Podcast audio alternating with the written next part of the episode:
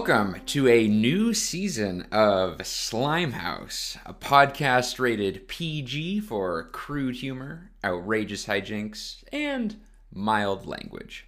I'm Nelson, I'm Jasper. I'm Jared. And I'm Max. and today we've gathered a bunch of animals who can talk in 1998's Doctor Dolittle.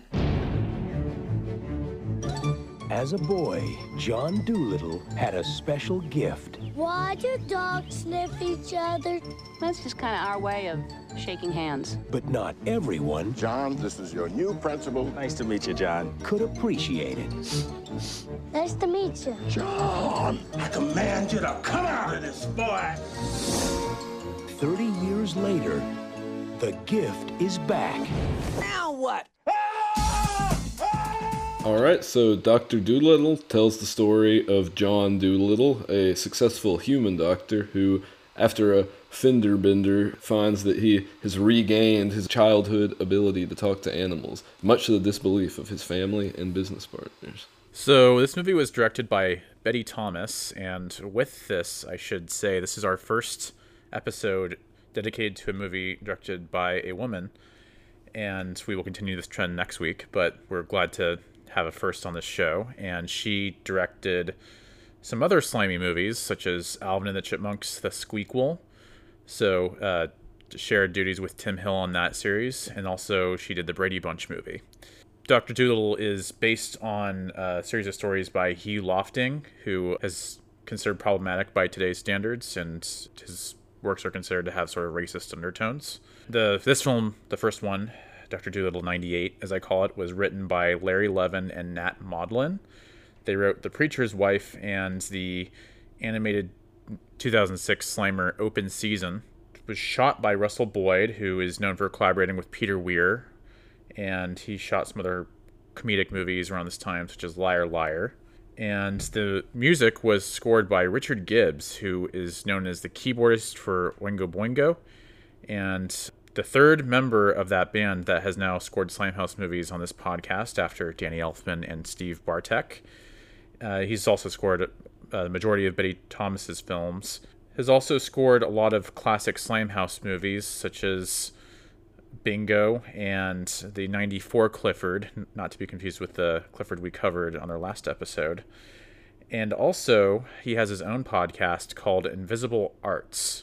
Him talking about his experiences in working in the music industry, and he has guests that we wish we could get on the show, such as Elfman and Tim Curry. So this cast is pretty well stacked, but in ways you may not think. It's headlined by Eddie Murphy, who follows The Nutty Professor, which came out two years prior. And I think between these two movies, but especially this one, he was kind of catapulted into being a real family film star after a very successful 80s just being a general comedy star. Um, his family, his wife and two daughters, are played by Kristen Wilson, Raven-Symoné, and Kyla Pratt. Uh, Kyla Pratt would actually take the reins as the uh, Doctor Dolittle in the many straight-to-video sequels to this movie. There's some other popular character actors in the cast Peter Boyle, Oliver Platt, Jeffrey Tambor, who play fellow doctors, businessmen, vets. And there's also a strangely uncredited role from Paul Giamatti as a psychologist. Um, but the voice cast is super, super stacked. The late Norm Macdonald is Lucky the dog. Chris Rock is a guinea pig. Albert Brooks is a depressed circus tiger. And the list goes on. Ellen DeGeneres, Jenna Elfman, Gilbert Gottfried, Paul Reubens, Garry Shandling, John Leguizamo, Julie Kavner, and Jonathan Lipnicki. And that's just to name a few. Um, and we also have to give a shout out to Crystal the Monkey, who is Slimehouse royalty, George of the Jungle, Night at the Museum, Garfield, Zookeeper, Shaggy Dog, and even some other bigger hits, The Hangover, American Pie, We Bought a Zoo, just to name a few. So shout out Crystal the Monkey. Hopefully we get to have her on the show at one point. Yeah, dream, dream guest, Crystal.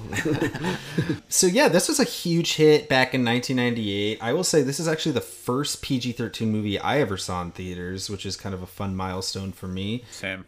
I don't remember too much about it though, except that it uh, was Eddie Murphy talking to animals. So, uh, did you guys have any kind of big memories with this movie at all? I, I know I've seen it at some point or another, and I like watching it this time. I realized like I had zero memory of seeing this movie, so it's not one that really made an impression on me. But I definitely had seen it at some point in the past. I also saw this in theaters, and uh, what I remembered most about this movie was some of the filming locations because I spent my first like ten years living in the Bay Area and would visit San Francisco a lot. So the scene where they have to talk the tiger out of jumping from Coit Tower in San Fran was like.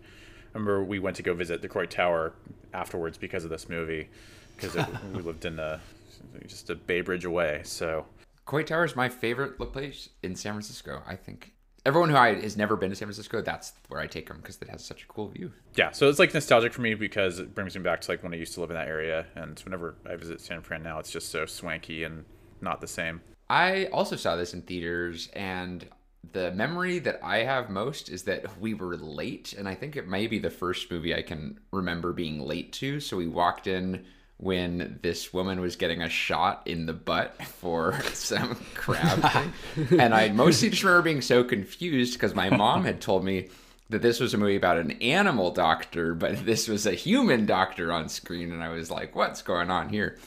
Um, so it's one of those things where, like, I don't know. I, I was actually just talking about this with my pal Ryan. Uh, being late to movies really throws me off sometimes, and I think this was maybe the first experience I had with that because all I really remembered after that was like that the dog called him a bonehead, and I think that's it. Honestly, like those were my two memories: the the woman with the crab allergy, and then the dog calling him a bonehead. And uh, so, so rewatching this, it was pretty much it felt like a new time. And you know we were i was pretty young. It was not my first pg-13 but it was an early one for sure. So it was good to check it out again.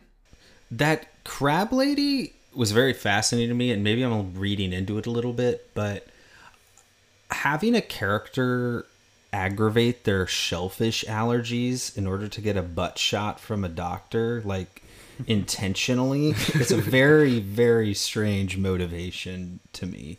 Yeah, it's and a maybe very I'm weird. reading into that, but that felt like that was the joke. that is the joke yeah definitely Yeah, yeah, it's just it's a very just weird like sort of like force feeling like gag in the movie. It's like Yeah. Mm-hmm. I would say this is like right in peak Slimehouse. It's not quite, you know, the Shrek level, but it's definitely like the way in which movies are being made. And it was a remake of a 1967 movie, Doctor Dolittle, which was wildly different. We did our due diligence and we watched that movie as well, so we'll bring that up more. But um, that was a musical, big budget, very different, and and set in um, old English 19th century, whereas uh, which is how the original stories were set. But now with the 98 one, they modernized it. They brought it to San Francisco. They made it Eddie Murphy as the doctor, and so they gave it kind of a, a more 90s contemporary spin and two successful results at the time. Well, that's the thing, because like I, I was a big fan of this movie as a kid, so my parents rented me the original Doctor Dolittle, or it was on TV at some point, and I felt very confused by that movie because it's nothing like this movie at all. like seriously, it has talking animals and that's it. It's a musical. It's a period piece. The '67 version. I, I've brought this meme up a couple times on the show, but like when you, t- you ask your mom if we can get Taco Bell, and then she says we have Taco Bell at home, and it's, and it's lame. Uh, it was like th- this Doctor Dolittle '67 to me is like the ultimate example of that. I, I also kind of remember renting it and it was in two videos and I don't think we made it more than like 10 minutes in so I had never seen the old one. Yeah, this was definitely a, a grandparents watch for me. I know my grandparents were kind of big fans of it, along with a lot of those like '60s musicals, um, which as a kid I never really like appreciated, but now I kind of have a soft spot for them, including this '67 version of Doctor Dolittle, which is not good by any means. It sucks as a musical. The music is really bad. Uh, it's not a very interesting movie whatsoever and it's a notorious flop too and very troubled production. So it's interesting that they saw this movie and said oh let's remake dr dolittle you know and, and turn it into something new and fresh. And then yet it becomes a huge hit.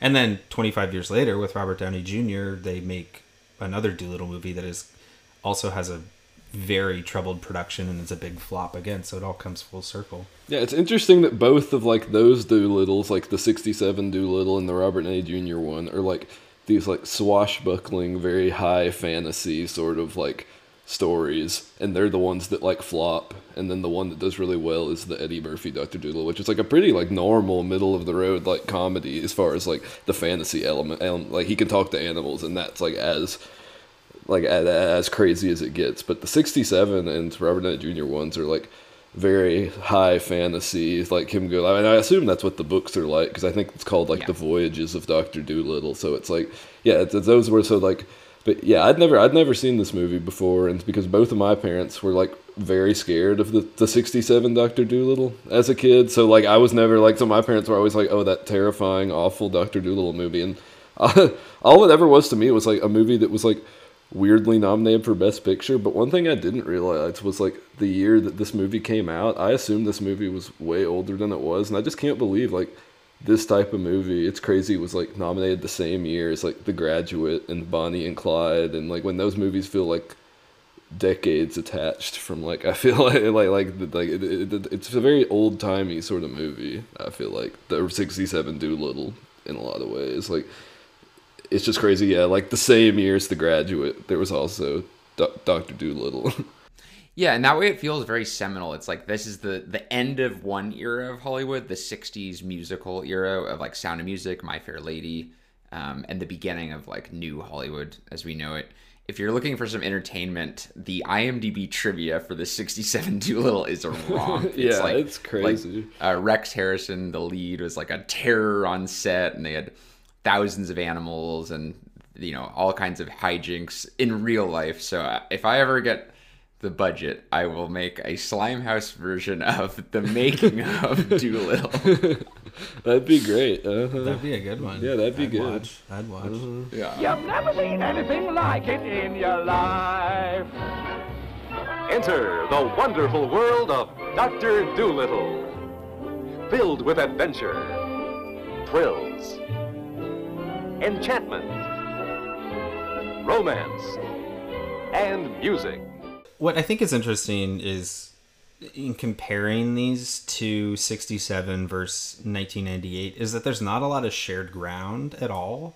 Um, in in fact, with the 98 Dolittle, there's almost zero shared ground with the source novels or source stories, which is very common in this era. We see, you know, bringing these kind of more classic style remakes, as Max was saying, but bringing them into kind of the modern suburban or just contemporary lifestyle. We'd see this a lot in movies like, as we mentioned, The Nutty Professor, or later on movies like Cheaper by the Dozen. There's a, you know, a video. Some of you might have seen the recent kind of press around the genre Kinder Camp, which kind of talks about this in relationship with the Brady Bunch movie and, and other movies of that ilk, Josie and the Pussycats. And this happens a lot in Slimehouse too. You know, the first movie we ever did, Flubber, was a remake of The Absent Minded Professor, and these movies were hits. You know, Nutty Professor, Flubber, Doctor Dolittle, they were all like within the top 10 of each of their respective years. And so I think this just kicked off the trend of remaking these old 50s and 60s family films and bringing them into this kind of new millennium. Yeah, it feels like Eddie Murphy in particular was drawn to these sorts of movies around this time, which is sort of fascinating because, like we said, he was in Nutty Professor like shortly before this, which is obviously like remake of the Jerry Lewis movie. Then he did this, and then he was in I Spy by the same director a few years later, which is um, also an adaptation of a '60s TV show. It's just, and I just feel like Eddie Murphy, and even like I feel like a lot of Eddie Murphy's, even movies like Norbit or something a little bit later feel, even though they're like have the raunchiness sort of of like current comedy, they sort of have the feeling. I feel like the vibe of sort of like '60s comedies, particularly like Jerry Lewis and it's like like which obviously Nutty Professor ties that together. But like I feel like Eddie Murphy in particular seemed like at this time he had an interest particularly in sort of like 60s comedies and remaking them because I feel like it's odd that he did three in such a hmm. short period of time, you know.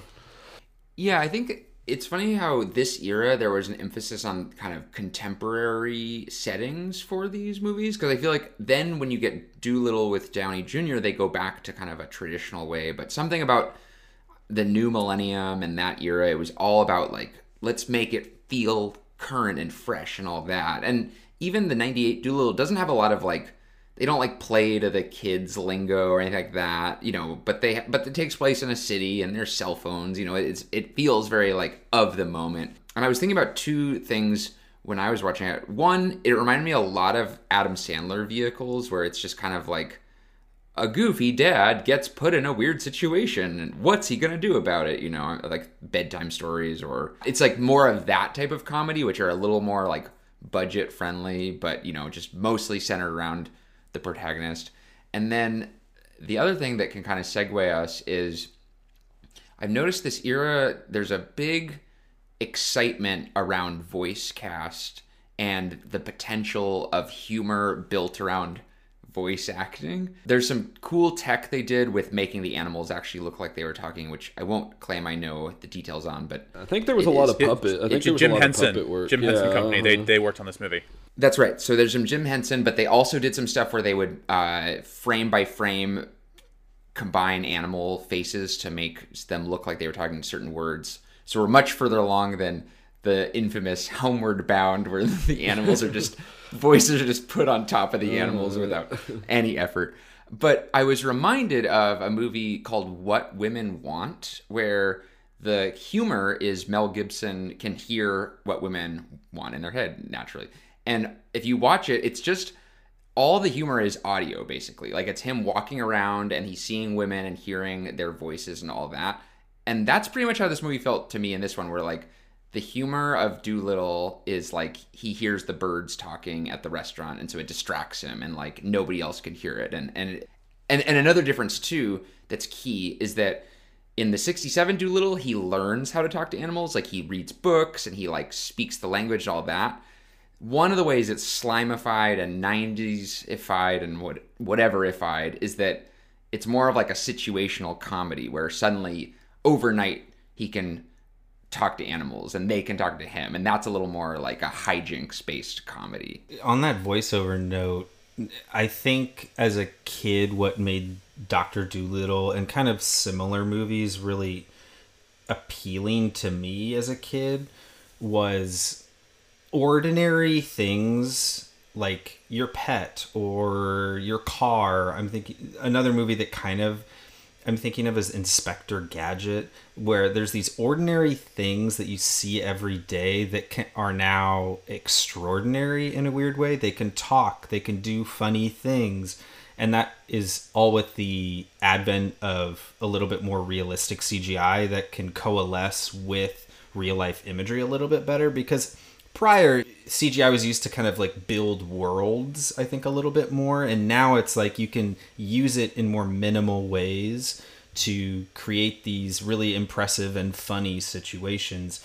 So, uh, talking animals with talking mouths was always so f- like it was fascinating I think as a kid to just see that, you know, possibility beyond like as you're saying homeward bound where it's just like the voice over a non-talking mouth or another piece of media i think about a lot is mr ed which you know was a popular show back in the 50s and 60s where they actually like recorded a horse's mouth moving It's really cool. They used peanut butter and they would have the horse like lick its lips in a certain way and then just like match it to the way a voice sounded. And that's in the movie, isn't it? Like, there's a scene where they're watching Mr. Ed. It's I, it's either the first one Oh, or the second right. one. Yeah, they're, Mr. Ed's like on TV at some point in this one. Yeah. Yeah, and they mentioned peanut butter. Yeah, sort of on that like voice acting note. Something I was thinking about while watching this is I feel like there's sort of a whole like subgenre of slime. We've covered at least one where it's just like you get a bunch of animals together, CGI like animals that talk, and then you get like a bunch of famous people to voice them, so you can bill all those people, and just like either probably is easier and cheaper. And this feels like it's maybe the first of that, but I feel like it hadn't really gone into overdrive yet. The way we talk about with like like I think like Racing Stripes, which we covered, is a good example where you have people like Dustin Hoffman, like huge stars coming in to do these voices. Or Charlotte's Web, I always think Oprah Winfrey voices like a goose that's like a small role in the movie, and that was like all over the advertising. But like it's not really like a who's who of like A-list Hollywood. It's more just like a lot of comedians who like of varying levels of popularity. Most of them just pop in for one little line or so. It like it feels like Chris Rock is the only one that really feels like his and, and Norm Macdonald, who like are the only ones that really feel like. But even those, I don't feel like at this point were stars on the level of like Oprah Winfrey as a goose. So it's like I feel this kind of this feels this feels very instrumental. I feel like to like that type of Slimehouse movie with like the all star lineup of animal voices, but it feels like a more quaint version of that where you're actually trying to get like funny voices that fit the character and not as much just like the biggest stars in the world. Like Norm Macdonald and Chris Rock aren't getting themselves character posters just yet. nah, yeah, Yeah. it's not with Norm Macdonald as Lucky the dog. Yeah, contrast that to the 2020 Dolittle where it's like Rami Malek. Oh yeah, that's a perfect bear. example. Yeah, John Cena. No, Rami Malek's a gorilla. isn't he? and the, are, they don't even have like recognizable voices. Um, and on that note, it's sort of like a contemporary of like the kind of Robin Williams genie effect, where like suddenly there was like value in that because I think it's funny that Albert Brooks and Ellen DeGeneres are both in this movie, and they would later make Finding Nemo. Oh, wow. And so it feels kind of like Oh shit, yeah. this is a time when like they were just starting to realize the potential of voice casting from a marketing perspective and from like a creative perspective. And I think just the idea of just like talking animals as like a marketable movie. I mean, really, this feels like the first talking animal movie. You have movies like Stuart Little the year after, or stuff like um, Cats and Dogs a few years later. But before this, you know, movies like Air Bud or Dunstan Checks In, like the animals didn't really talk. They were just there to do funny stuff. But I think after this, there was like almost like no excuse to not have the animals talk in kind of a kids movie because you know the technology was there. We've seen it before, and kids like that stuff. It's funny when a chameleon has an accent and just says silly stuff, and it, it's funny. I mean, as a kid, I thought it was funny. In is know, the you- chameleon a reference to the Budweiser commercials? Oh yeah, I think so for sure. Or is that in Doctor Dolittle too? That's in two, I think. Yeah. I'm pretty sure that's oh, that's two. definitely a Budweiser reference Yeah, because uh-huh. yeah, which Gore Verbinski made that. Uh, made Oh, yeah, up, and, uh-huh. uh, yeah, yeah. like and has been slimified. Like you see it referenced in other Slimehouse movies. I think that was like kind of his like breakout, Gore Verbinski. Yeah, It's it like was. Thinking, yeah, it's wild. Bud, Bud, Bud, Bud, Bud, Bud, Err. One movie that Doodle 98, more so than the sequel, reminded me of was Osmosis Jones, which also has Chris Rock as a voice actor and also live action actors, famous comedians. I think both of those movies are like these kind of interesting hybrids of the gross out 90s comedies that were more adult mainstream, like the Farrelly Brothers and what they were putting out, and humor that could also kind of coexist in a family movie. And I feel like Osmosis Jones was a more confident kind of mixture of those two things, whereas this is kind of more. It was trying to like appeal to both audiences, but didn't go too hard in either direction in its Yeah. humor, in my opinion. Yeah, well, because it's a PG-13 movie, but it really doesn't feel like a like it feels like it a doesn't. PG movie throughout, other than maybe like a few like sex jokes that are a little far for PG. Like, it really doesn't feel like a PG-13 comedy while you're watching it.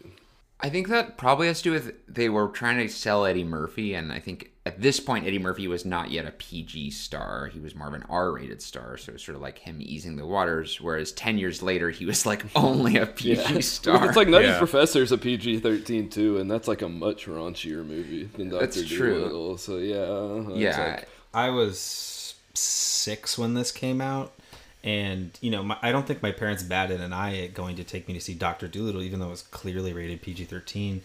And I think a lot of that probably has to do with just the history of Doctor Dolittle in general. You know, our parents grew up with it as a family movie. When you see these trailers, if you go back and watch the trailers, it kind of just feels like a family movie with a little bit of like innuendos in it, much like a lot of Slimehouse is. While I would argue this isn't really a fully Slimehouse movie, you know, the conceit is very Slimehouse, but I think the comedy does lean a little too adult. But I think overall it is it almost like tricked families into like going to see this this kind of more raunchy talking animal movie. But yeah, it, I agree, Jared. It, it doesn't really go down one lane or the other, and I I think it's a little bit weaker of a movie for that. Like I, I was surprised revisiting this movie because it wasn't as slimy as I remembered it being. So like like this movie in like it being like a PG-13 kind of like kids movie in a way, kind of that seems like a very Slimehouse idea on paper. But in terms of like the tr- like what we've defined as like the most slimy gags and th- moments and tropes, I just feel like it's it's missing like the gross out humor other than some scatological stuff. Whereas we co- we covered Zookeeper last year, and I felt like that was actually a slimier movie because it leaned more into like scatological humor and actually seeing like the animals spit out Red Bull cans and things like that. Whereas this was just seems a lot more tame by comparison. This had like I feel like a lot of like butt jokes, like an insane amount of butt jokes, which felt slimy, but like it didn't have like as much gross humor as I feel like mm-hmm. you can. Cause we've talked about how like animals are such an easy good thing to get like gross out humor, and this really didn't feel like it went for it as much as I was like expecting it, as far as having like poop and dog pee and all this like, like oh there's all these opportunities and it just feels like it doesn't it, like like yeah it feels like it's mostly based around like characters and stuff or like the joke of like a drunk monkey or a suicidal tiger which is not really those aren't slimy jokes to me. Like those feel like adult jokes in a way where it's like it's not like they're super inappropriate but just jokes that like are targeted at adults when it's like a much a slimier movie would go for much more of like it's funny when monkeys like throw poop or whatever would be like the joke. One of the things I was thinking while watching this is that there's not a lot of visual humor, there's not a lot of slapstick. Yeah. It's all very, you know, dialogue based humor, which can be very Slimehouse in theory, but I think you need that visual. If it is a gross out joke, you need the spill, you need the mess. I think, especially for kids, animals with funny voices can be very Slimehouse. But I think in throughout the genre, what really defines the Slimehouse genre's sense of comedy is those more visual and slapstick and gross out gags that this movie just doesn't really have. That's kind of what I was saying with the voice thing. It feels like it's more humor is entirely built on just the voice cast being funny. And I, I think a good example of where a, a different director or a different era even would have gone more slimy is it does have a classic Slimehouse trope at the end where the bad guys get pooped on by pigeons, you know, which is Yes. like Yeah. classic Mhm. Slimehouse. But it's pretty tame in comparison. Just like a little bit of like tartar sauce looking bird poop on the guy's like chin, you know. It's like like it looks like you could just wipe it off with a napkin and be done, you know. Whereas like I think another slime like I think about like the Air Bud Golden Receiver where like they get drenched in fish guts, you know what I mean? Like that to me I feel like is an example of where it has Slimehouse tendencies, but it doesn't lean into them, doesn't crank them the way other Slimehouse movies do. I think it's interesting because three years later, this movie had a sequel, Doctor Dolittle Two, which came out kind of in really the peak of the Slimehouse era. And rewatching that, you know, that one is actually rated PG. You know, it's for the kids completely. There's a few kind of like sexual innuendos there because it is about two bears trying to be mated to kind of save a forest. But beyond that, a lot of the animal gags are kind of gross. There's a bear pooping and farting really loudly in a bathroom. You know, there's there's all kinds of jokes like that in Doctor Little 2, which feels like they did the audience research and they were like, okay, this was a big hit because of the kids. Doctor Dolittle 2 is gonna be just for the kids. Yeah, I also think Doctor Dolittle too. is sort of like in the first one, even though the animals can talk for the most part, like other than the guinea pig, every now and then, usually aren't like doing ridiculous things. Like you were saying, there's not much visual humor. The second one is very reliant on that because you have the circus bear that's like constantly like do like, like it just feels like it's much more based around like animals doing zany stuff and not necessarily just animals having like funny quips and one-liners and stuff like that. And I also think this voice cast for this one, for the second one, is way more stacked with like big stars of the time. Like I think Lisa Kudrow is a voice in it. Michael Rapaport I think shows up and like um uh, I'm trying to remember uh, Steve Zahn plays the bear and I feel like he was a big actor. There's like uh just I feel like bigger stars who are more sort of highlighted in the movie for Doctor Dolittle too. Yeah, and then also in Doctor Dolittle, like we haven't talked much about the uh, the kids in the movie or his two daughters, played by Raven-Symoné and Kyla Pratt. But they get a lot more to do in the second one. They're actually kind of like they kind of learn how to be like their dad, and they play more of a role in the plot. Whereas in the first movie, I think they're kind of seen as like they don't get as much to do in the first movie, and like they're kind of just like not really central characters at all in that first movie. So I think that's another th- way in which Doctor Dolittle Two seems a little bit more like targeted towards younger audience and also a little bit slimier. Yeah, I really like that point, Jared, because Doctor Dolittle One feels like very about the jokes come from Doctor Dolittle's professional life, whereas Doctor Dolittle Two is about his family life, Yeah. where the family is much more slime house genre territory, whereas the professional life, like kids aren't gonna think jokes about jobs and corporate mergers are very funny, but they will find humor in dads being overprotective about their daughters going on dates, things like that. I think that really lend the second one to being a much more slimier film. Especially if those dates are a picnic catered by Burger King and KFC. and, and and the uh, the boyfriend works at Domino's, so that's like three Yes. in one. So Doctor Dolittle two and Zookeeper feel like a double feature. Oh, yeah. because like Zookeeper has the TGI Fridays scene. Oh, yeah, uh-huh. and also just like a, a big trope in Slimehouse movies that have animals is just like release uh, hearing your call of the wild or releasing your inner bear. That's literally the term used in both Doodle two and Zookeeper, where like in Wow. Doodle two it's Steve Zahn's uh, character. He's a bear, and they just like he's a he's a circus bear, so he doesn't know how to be in the wild. So they're the, the whole plot is hinging around him learning to be a wild bear. And then in Zookeeper, it's like that, except that instead of a circus bear, it's a zookeeper. and It's not even a bear. So That's also the plot of Open Season, the animated Yeah. movie.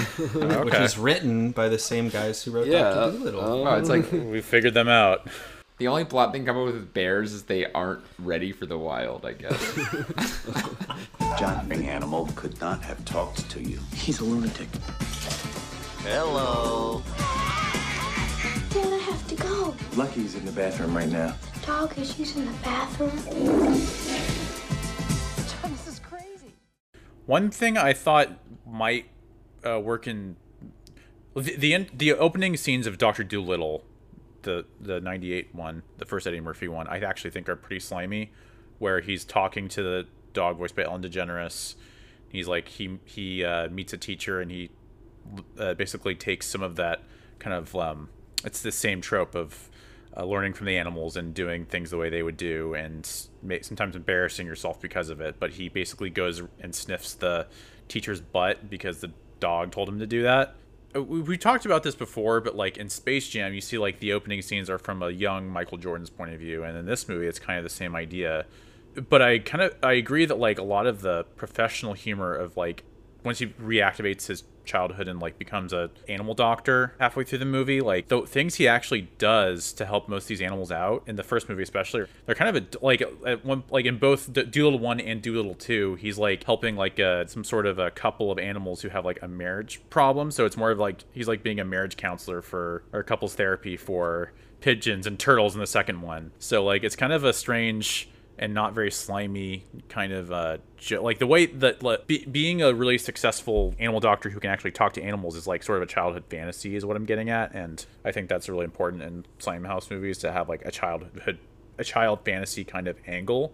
But once you see the child fantasy play out in these movies i don't know how slimy it actually like it seems kind of not very childlike i guess Other than the guinea pig, who's like the co- goofy, like sidekick comic relief character, most of these animals like are just kind of people that like are like like like like, they just kind of act like people. They're having like marriage problems. There's like an alcoholic monkey and all this like, but like like like a depressed tiger. It's like they have like normal adult human problems, not funny animal problems for the most part. And like other than the fact that they're animals that can talk, they don't really act that funny. And I think that's like the big thing. Like the first movie, I think it's like it kind of reminds me a lot of the elevation we kind of talked about between the two Garfield movies as far as like the plots where like the first one even though it has talking animals and stuff it's kind of like a very a very like straightforward sort of plot about like his co-workers like conspiring against him and they're trying to someone's trying to buy the vet office and there's some merger like that's the main plot of the movie and then sort of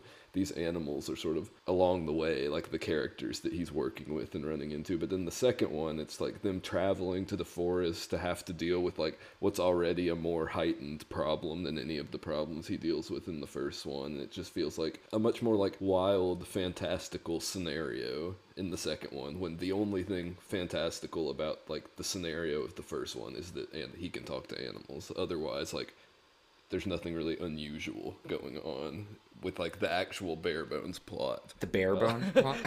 I think that speaks to like how it does have kind of its roots in like a PG-13. Like again, it reminded me a lot of What Women Want, which is not a Slimehouse movie. You know, like it, its DNA is kind of born out of that ilk in a lot of ways. And I'm thinking about the climax of the movie is he's doing surgery on a tiger. And mind you, a lot of this might be because of limitations, but like the tiger's just sitting there and he's kind of like, "Oh, it hurts," like, "Oh, help me," and it's just kind of a long scene of that, and then the tiger gets fixed. In the 2020 Dolittle, the climax is a dragon who has a flatulence problem, and he finally releases the gas, and you know it makes a huge noise and a huge mess and all that. And that I think, said, in the 1998 Doctor Dolittle, he does help a couple of mice Yeah, with with their their gas, gas. problems. That's- That's that may be the slimiest scene in the movie for me because it is, you know, it's just a bunch of fart jokes. It's something that kids and adults can laugh at because it's just farts are universally funny, I think. And you know, the rest of the jokes, you know, it's like him talking to yeah, as you mentioned, it's like being a marriage counselor to pigeons. It's like kids don't think that's funny unless the pigeons have like these goofy accents, which I think there are enough animals in this movie that have like funny accents that kids will laugh at. But but nothing along the lines of like say like a what's the movie that is Tukey Tukey? George the Jungle? Oh, it is George the Jungle, yeah. Um, The, the thing about Dolittle 98 is like that it sounds like a uh, like a video game franchise, like Yeah, NBA Dolittle 98 every year they drop a new Dolittle. Dolittle Yeah, 98. Grinch 2000 and Dolittle 98. yeah, Dolittle 98, it's like they sprinkle in just enough like fart and like butt, especially butt jokes. I was saying there's like a very strange extended gag with Norm Macdonald's dog character getting like a thermometer in his butt, but like the, the gag isn't that like he's uncomfortable getting it as much. It's like I mean it is that, but like it's a whole thing about him like absorbing the thermometer like into his butt, like it enter and like them not being able to get it out. which is the third movie on our show that has a thermometer butt joke. Clifford the Big Red Dog and Recess School's Out. So this is definitely a trope to look Yeah, I think I think I think thermometer butt jokes are a, a classic Slimehouse gag. For me, it's it's a small scene, but for me, I feel like that was the slimiest moment in this movie. It was just this whole thermometer butt gag, especially with the whole ad. Like afterwards, when he gets it taken out, he like is walking funny away from it and stuff. Like I feel like that's where the movie feels slimiest is when they're just piling on these like butt and fart jokes, which we see all the time in Slimehouse, and otherwise. Most of the humor, like we were saying, is like a little too just like grounded, like sitcom type humor, more so than it feels like slimy or even like family focused. I do think the kind of anti-corporate um, spin on this is very Slimehouse, though. It feels very animals first, people second. Like always think about the animals' well-being first, and then humans, which feels like something that was very prevalent in kids' movies in the '90s, especially. Even even less Slimehouse movies, more kind of adventure style movies like the movie Alaska or Fly Away Home, you know. And I think kids can relate to that because animals are cute, animals are precious. They don't. It's a, it's a more simplified way to look at the world than like I'm bummed that the vet's office won't have a corporate merger with the giant medical conglomerate, you know. Um, so I do think those anti-corporate themes are very, very prevalent in Slimehouse, and then the second one as well, which is also a very kind of anti-corporate, more envir- environmental spin on that theme, though, with kind of saving the forest, creating a sanctuary habitat for endangered species. In both Dolittle '98 and 01, I think very much abide by that kind of anti-corporatism that we see a lot in Slimehouse movies. And then also, there's a weird thing in the first of these movies where we talk about the all cops are bumbling, and there's some stuff with the I forget when in the first movie, but like the, there's like the scene where he's starting to rediscover his powers, and he thinks he's getting pulled over by a cop, but it's actually the horse that the cop is riding. And then also at the end, it's like the cops trying to enter the building where he's performing the surgery on that tiger. That basically all the animals come to uh, defend the perimeter so that they can't get in. Yeah, I think that's where it's the slime house stuff is present. It's just a little more mild. Um, something that a kind of odd parallel I thought of is the big moment in this movie is when all the animals find out that he can talk to them, and so they all descend upon his house, and he's kind of overwhelmed because they're all entering his house. And it reminded me of of all things Shrek, where the moment where all the fairy tale things come to Shrek's house and he's not ready for like, you know, Snow White and Peter Pan and and the three little pigs to all show up. And it kind of felt like a thematic parallel to that. And and similar place in the movie where it's like, okay, we have this crazy situation with all these animals. Now, how is he gonna fix it? Come on. Oh, Doc, Come Doc, do something. I got no pulse. John. Lisa, not now. I'm trying to save somebody here. Honey. Hey, Lisa, please. I'm hungry. It's a false alarm. A false alarm. There's nothing wrong with him. He just has gas. Whoa, you're telling me. He just had gas.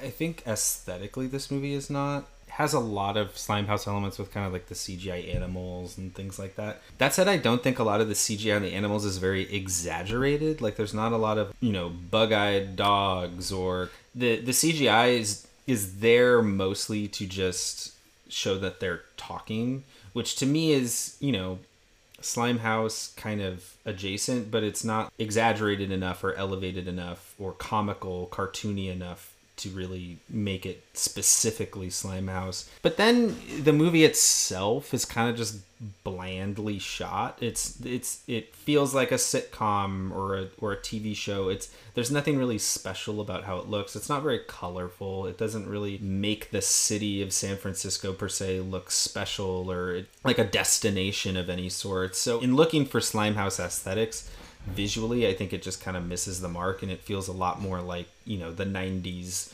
high concept situational comedies that we've referenced already Yeah, I feel like it's like relatively speaking compared to a lot of other Slimehouse movies and even just like Slimehouse movies similar to this one, it's like pretty like slow, kind of lifeless. Like there's not that much energy to this movie, I would say, uh, either visually or like plot wise, pacing wise, like anything. It's like just not super interesting, and I feel like that really takes away some sliminess uh, from it. I just yeah, I just think it's like a, not a not a vibrant sort of movie. It's like we talk about Slimehouse a lot of times having this sort of zany, like manic energy, and this definitely doesn't have that. And I mean, even comparing it to something like Snow Dogs, which is a very slimy movie that also has a lot of scenes just in like doctors' offices, which like uh, I think that like the way it shoots doctors' offices and the way this, those settings sort of appear in that movie, I think you can even see like in what's like kind of by definition a clinical boring location can still feel slimier than it feels in this. Yeah, there's definitely more color to the Snow Dogs vocational locations. You know, Cuba Gooding Jr. has the really silly hot smile logo plastered all over the place, you know. And in Dr. Dolittle 2, I,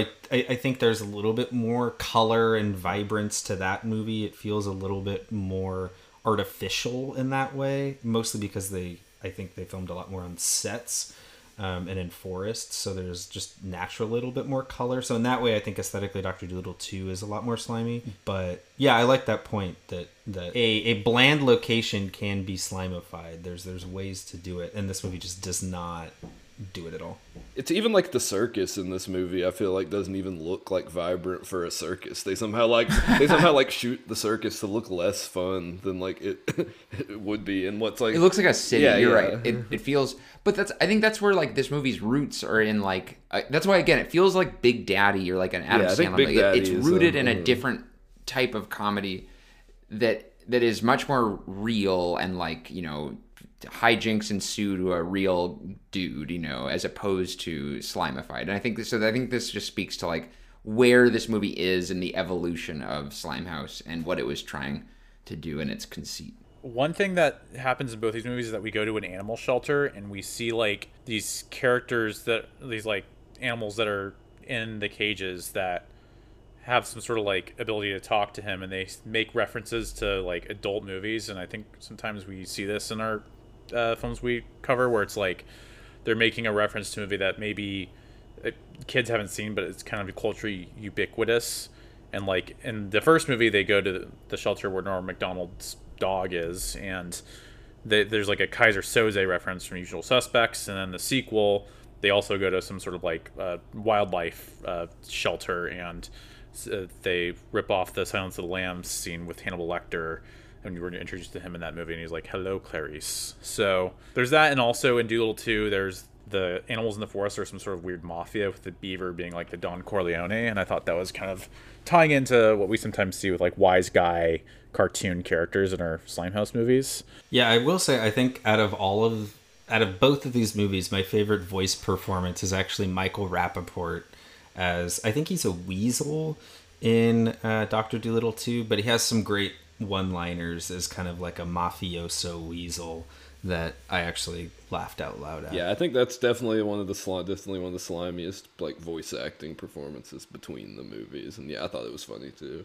And uh, one more trope that I think is kind of new is, uh, and this is very uniquely 2001, is the early cell phones uh, and like there's a the Raven-Symoné character has some issues with Doctor Dolittle because he takes away her phone. You probably wouldn't see this in a movie nowadays. I just distinctly remember from Doctor Dolittle too, just like Raven-Symoné's delivery of the line, "What am I supposed to do without my cell phone?"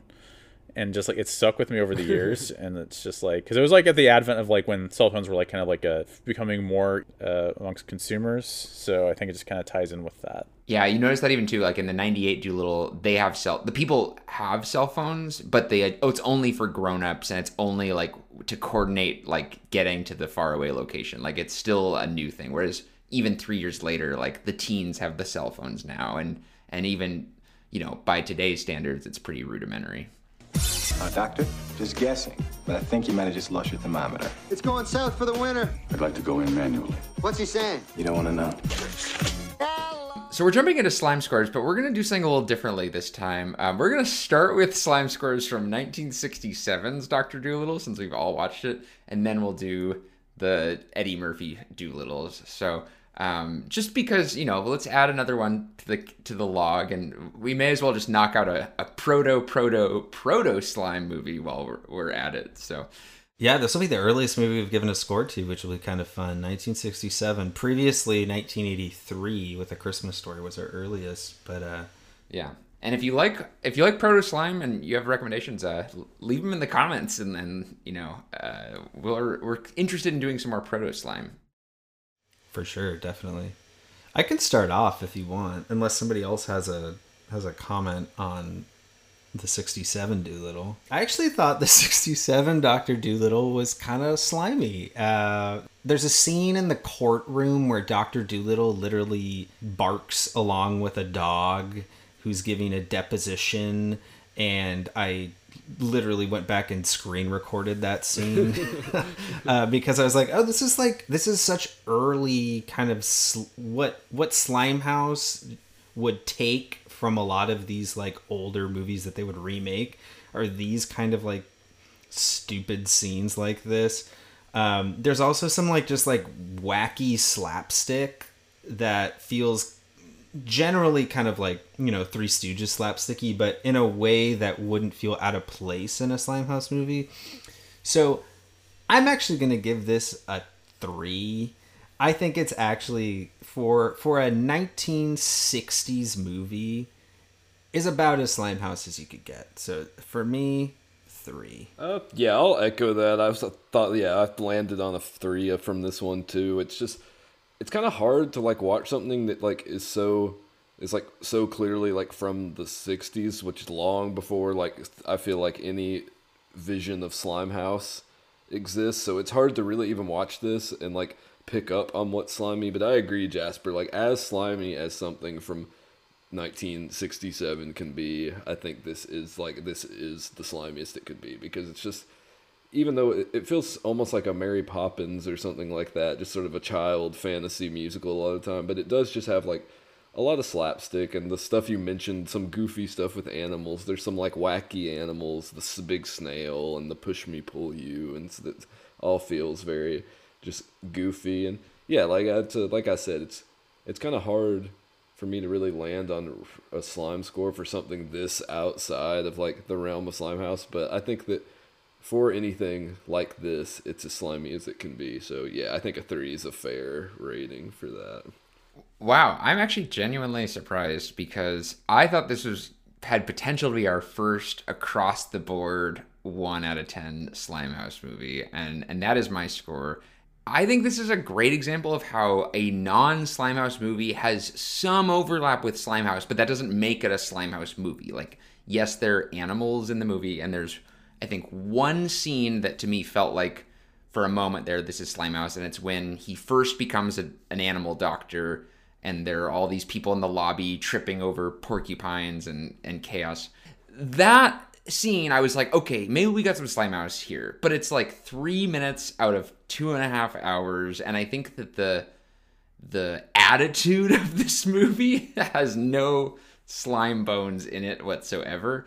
And so uh, for me, I, I think it's an example of like Slimehouse does cross over in weird ways, but nothing in this movie is setting out to be slimy by, you know, not that they even knew what that would mean in the 60s, but I think there are other movies from this era that that might have actually like leaned into it more, but I think yeah, it's much more like a Mary Poppins type humor or something like that, which again might have like slapstick in it, but I don't think that's enough to make it Slimehouse for me. So I'm I'm going one.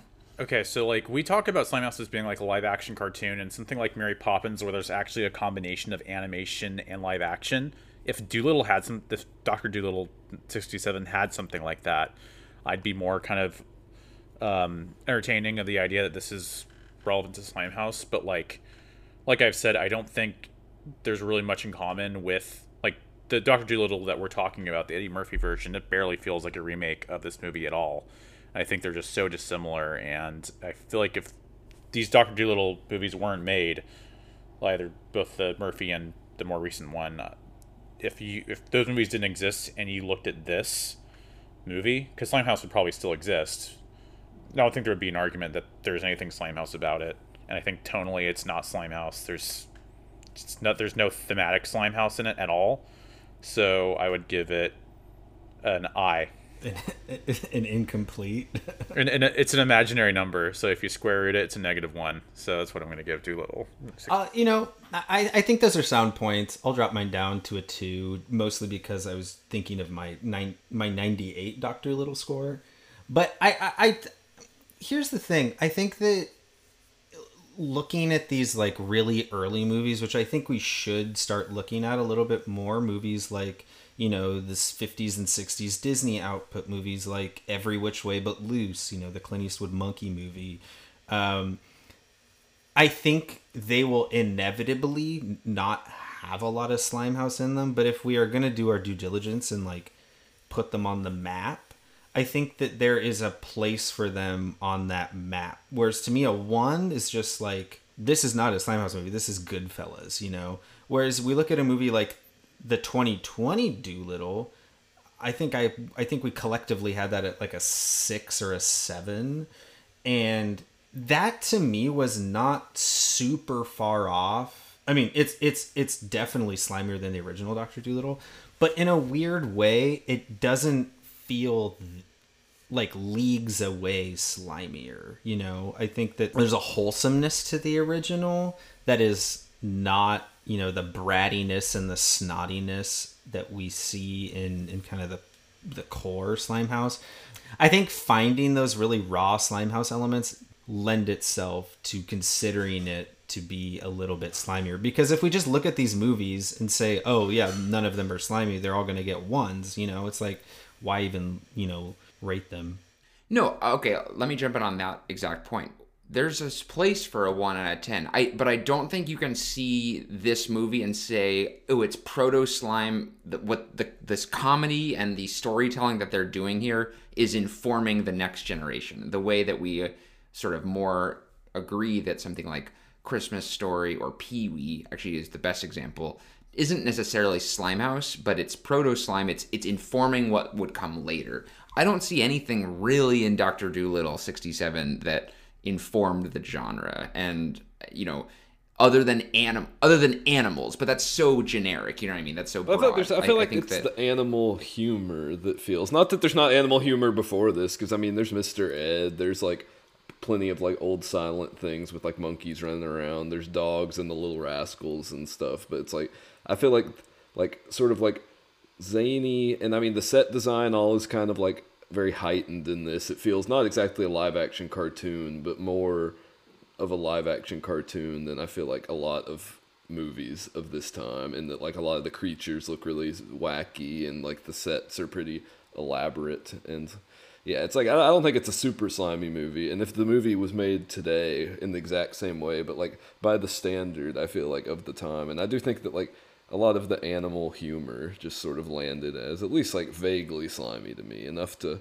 at least give it a few points you know It felt like Grandpa. It felt like Grandpa Slimehouse. If if if we can call Uh-huh. that. yeah thing. yeah I, I like that yeah yeah i and i think i was actually kind of hyped for this movie just because i think it's I, I do want to kind of like cross over with anything that's like oscar related i think it's kind of entertaining to kind of like see the venn diagram but i think i just was like honestly not anything here that like is really like i don't see us ever referencing this movie as like oh remember that joke or like they established that way of doing things like I, I, even the slapstick stuff doesn't feel to me uh, a template for what would come later but you know i, I rest my case I mean that's interesting. I I mean we don't need to discuss too much further, but I I think a lot of the animal humor, as Max was saying, felt like first time I can remember seeing a lot of that, um, or the earliest case that I can think of seeing. You know,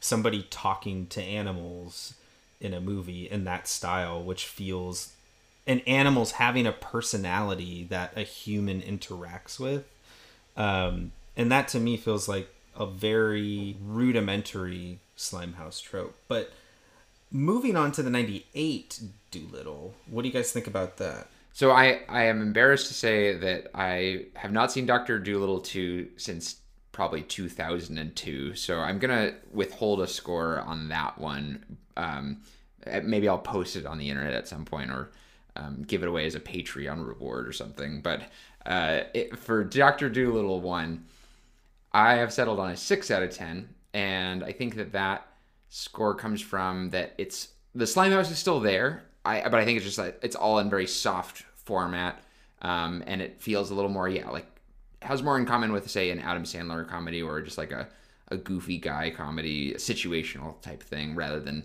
full tilt slime house. But it's still there enough to kind of push over, and I, I still think it's like a worthy entry into slime house, but just shows that like it had a lot of room to grow in terms of how outrageous it was going to get in the years to come. I'll go next. Um, the, first Doctor Dolittle feels like a movie that was very influential on Slimehouse without being a Slimehouse movie per se. The same way we talk about a lot of proto slime, and I think like I, I feel like the idea of this movie, as I remembered it, being like this kind of like PG thirteen kids movie, made it seem like it had this edge to it that would make it slimier upon revisiting it, but that just did not really be wasn't really the case for me. And honestly, between this and Haunted Mansion, these are two Eddie Murphy movies that we've like seen that didn't really hold up as Slimehouse movies, and we didn't really get the slime we wanted out of them. So I know he has other movies that like uh, Daddy Daycare that we'll get to, but kind of starting to worry that maybe Eddie Murphy's not the top tier slime leading.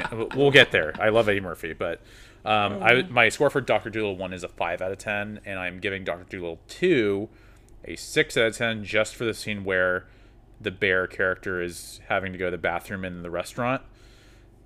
And that's just a whole point higher just for that scene. Yeah, I think uh, I, I, can echo that. Uh, like uh, I, I, exactly, I landed on a five pretty quickly for the first Doctor Dolittle. Uh, I think it's just a like I've kind of said through the episode, it's just there's stuff there and there's slimy stuff there, but it's just sort of a a bland sort of like the humor is not particularly slimy. The animals I don't feel like are particularly heightened in a way that I feel is slimy. Their problems aren't slimy, um, and so yeah, it just yeah, it just feels more just like some random comedy movie. Big Daddy I think was a good comparison. Than it feels like a Slimehouse movie. So yeah, it's a it's a five for me and a six for Doctor Dolittle too. I gave Zookeeper a six. I feel like they have a lot of similarities. Um, I think that it's like I said, a step above Doctor Dolittle one, but still, I would not say like a a premium slime film. The way that and and yeah, I was actually thinking the same thing, Jared, about Eddie Murphy. That like, uh, of course we did we did Shrek, which of course classic Eddie Murphy, and that was a ten out of ten slime. But then his live action roles, yeah, he hasn't really been delivering on the on the slime front. So I actually haven't seen Daddy Daycare, so let's hope let's hope that breaks the streak. We've still got uh, Meet Dave. Not only Daddy Daycare, but uh, imagine that. I promise you, imagine that. I feel like oh, Meet and, Meet and a thousand. Yeah, a thousand. Meet Meet Dave. Dave. definitely feels. Meet Dave, I haven't seen, but that feels very slimy. So I haven't seen maybe anything. Eddie Murphy. Uh, Pluto Nash, maybe. You don't know. Pluto Nash might be is a little like raunchy. Uh, it's, it's most a little, notorious yeah. movie. Oh, Uh-huh. I've been curious about that. But one. yeah, yeah, Eddie Murphy's. He's been consistently giving us these low balls when they, that could have reached so much higher. So I love Eddie Murphy, but maybe as a slime star, not so much. Well, I'm gonna give Dolittle 98 a five as well for most of the reasons mentioned before. It just it feels a little too close to the more 90s kind of Farrelly Brothers style comedies.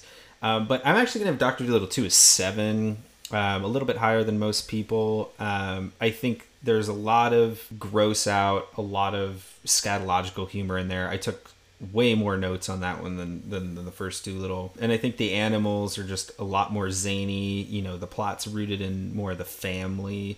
But again, there is a lot of like romantic themes, things like that, that just don't feel like they hit the younger demographic. So a seven for me on Doctor Dolittle two. But yeah, I'm glad to watch both of these. I think I think as, as I think as Jared said, it's just these are both feel like important movies in the development of the genre. And even going back to the 67 Dolittle, I think, you know, the idea of, of talking to animals and humans and animals having a conversational relationship is something that's so core to um, a lot of the Slimehouse comedy and humor and, and so many movies that we have watched and have yet to watch for the show. So glad to get these uh, kick off the season with both of these movies. Yeah, I have one last little tidbit, which is I remember that the merchandise and marketing for Doctor Dolittle Two was just huge. Like you could see like these like wall size posters that said like Doctor Two, you know, and things like that. And I feel like this represents, even if they're not the most slimy movies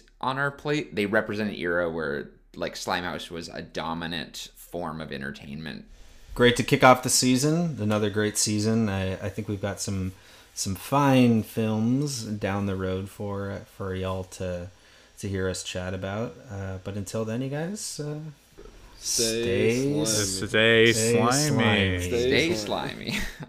Slimehouse, a podcast created by Jared Anderson, Jasper Birnbaum, Max Morris, and H. Nelson Tracy. If you like this episode, you can find more fun on slimehousepod.com. Our website is created by Brian Hume of Valencia Creative Company. Our theme music composed by Greta Russell. Support this podcast at anchor.fm slash slimehousepod or by following us on social media at slimehousepod on all platforms.